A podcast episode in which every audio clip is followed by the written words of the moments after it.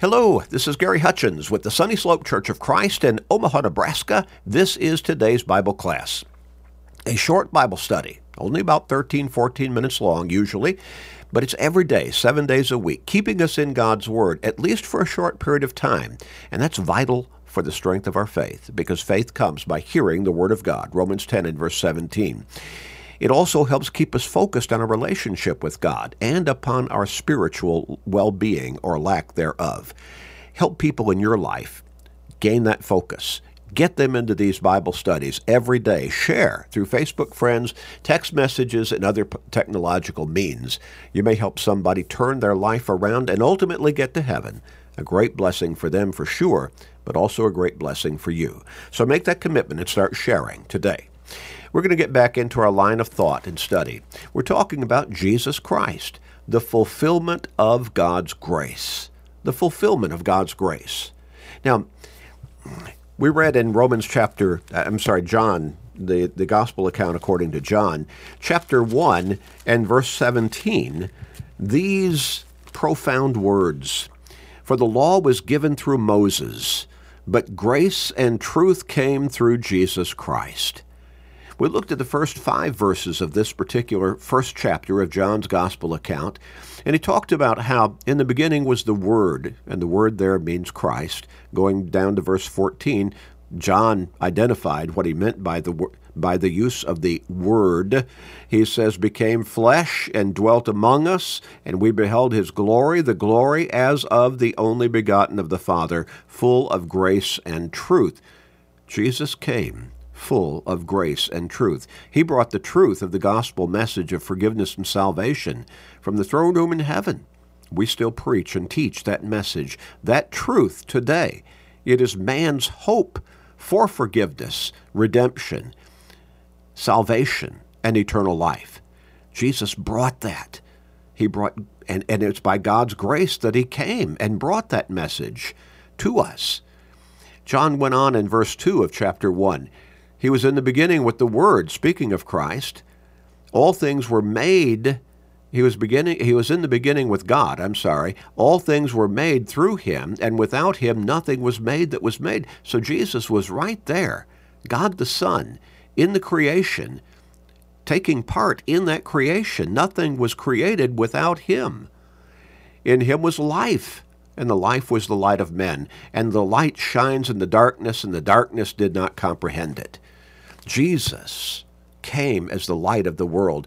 He came and brought the light of forgiveness and salvation through the gospel, and through him as our Savior, he came to die on the cross as the one time for all time perfect sacrifice to pay the price for the guilt of our sins. Under the Old Testament law of Moses, God instructed, and even before the law was given to Moses, he instructed mankind to offer animal sacrifices as an atonement for the guilt of their sins, hopefully helping them to understand the seriousness of sin, that there had to be death, blood had to be shed to pay the price for the, the guilt of their sin. But God was simply using those animal sacrifices as well something of an example of what had to be done ultimately. And that was that God already had in his mind the perfect sacrifice, the one time for all time sacrifice. Those people living in Old Testament days, they had to offer those animal sacrifices over and over and over again throughout their lives. But God would offer the most perfect the most all sufficient sacrifice in the person of his Son on the cross, Jesus Christ. That's why Jesus died. For our sins, for our guilt of sin. And so in verse 17 again, John wrote in John chapter 1 the law was given through Moses, but grace and truth came through Jesus Christ. And what did we read and refer to in Hebrews chapter 2 and verse 9? Talking about God's sacrifice of his Son on that cross for us. We see Jesus, who is made a little lower than the angels in that he came as man. for the suffering, for the suffering of death. He came to die for us, crowned with glory and honor, that he, by the grace of God, might taste death for everyone. That's why Jesus came. He came as our Savior, bringing the gospel message of salvation, the message of His death, His burial, His resurrection. And He went to that cross to fulfill that message. He died purposefully. In Hebrews chapter 7, in verse 27, speaking of Jesus, who does not need daily, as those high priests of Old Testament days, to offer up sacrifices first for his own sins and then for the people's, Jesus lived upon this earth in human form without sin. Without sin. The Hebrews writer talks about that also in Hebrews chapter 4. While he was tempted like as we are in all points, yet he lived without sin. He never gave in to the temptations. Hebrews chapter 4 and verse 15. So Jesus did not have to first offer a sacrifice for his own sins, as the Old Testament priests in the law of Moses did, because he was sinless. And he didn't need to offer himself over and over again on the cross, as the people of Old Testament times had to do through their animal sacrifices over and over and over again. But Jesus was all sufficient as the one time for all time sacrifice. For this he did once for all when he offered up himself.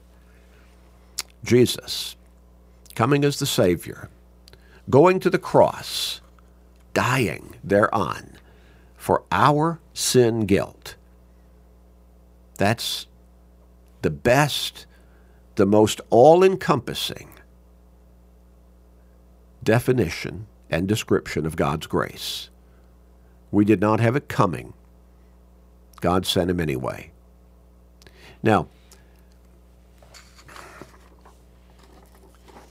when we read John chapter 1 and verse 17, and there's some misunderstanding and misapplication on the part of a lot of people. When it says the law was given through Moses, but grace and truth came through Jesus Christ. Some people say that there is no, no spiritual law anymore. Jesus brought law to an end. It's all God's grace now.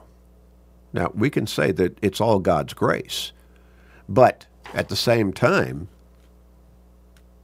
God has given us His New Testament law, His law through Christ. And that's part of His grace to help us understand where forgiveness is found because there's still sin. In 1 John chapter 3 and verse 4, John the apostle wrote, by inspiration, by God's guidance, whoever commits sin also commits lawlessness, and sin is lawlessness. So here's the question if Jesus brought law to an end, then how can there be any sin? And yet we read the reality, the definite statements about all have sinned and come short of the glory of God. Romans 3 and verse 23. We read that over and over again in different reference points.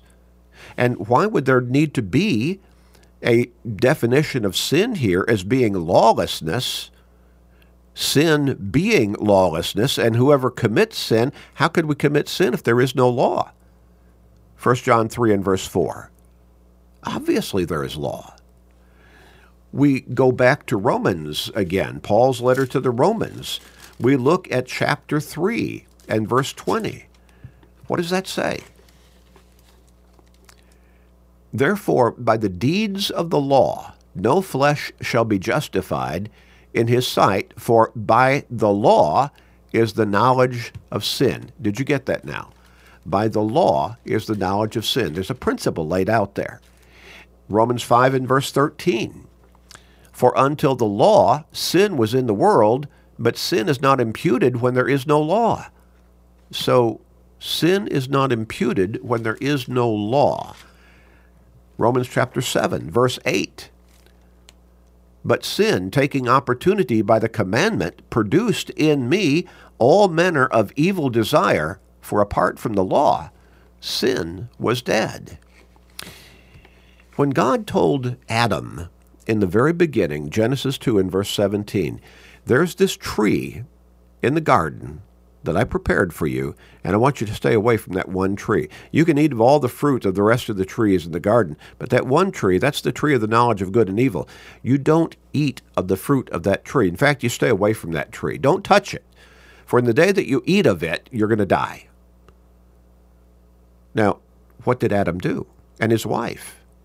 They ate the fruit of that tree. When they ate the fruit of that tree, God said,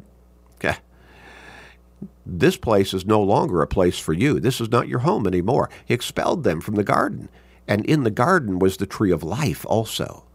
And as long as they ate the fruit of that tree, they would live forever. But now they had no access to it. Not to that physical tree and that physical garden. Because they broke God's law of sin when they ate the fruit of that forbidden tree the tree of the knowledge of good and evil. God had already established, laid down for them a spiritual law, and they broke it. And now they needed a Savior. So, what does Genesis chapter 3 and verse 15 say?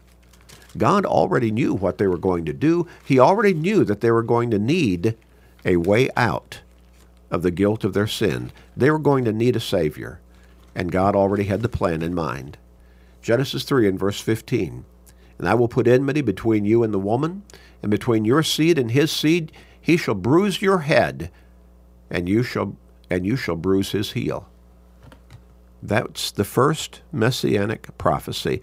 In those words, God was prophesying he was going to send, send his son into this world as the Savior. Now, the devil was still going to have some effect on Jesus. But Jesus would ultimately bring the crushing blow to the head of the, of the devil. That's God's grace. He knew man was going to sin before he ever created man. He created man in his own likeness, Genesis 1 and verses 26 and 27. Knowing ahead of time that man was going to turn his back on God through sin. And God could have said, What? Forget the plan. I'm not going to create them. I know what they're going to do.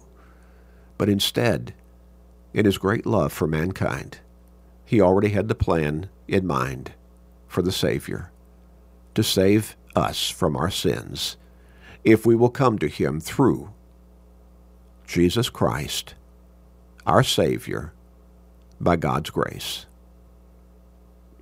God's grace. Jesus Christ. Jesus Christ the fulfillment of God's grace.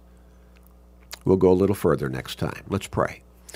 Father in heaven, thank you, thank you, thank you so much for your grace. Thank you for your grace exhibited through sending your Son into this world with the gospel and going to the cross to die for us. Help us to live for you, Father, and in him. Please be merciful with us Please, Father, forgive us, and to you be the glory. We pray in Jesus' name. Amen.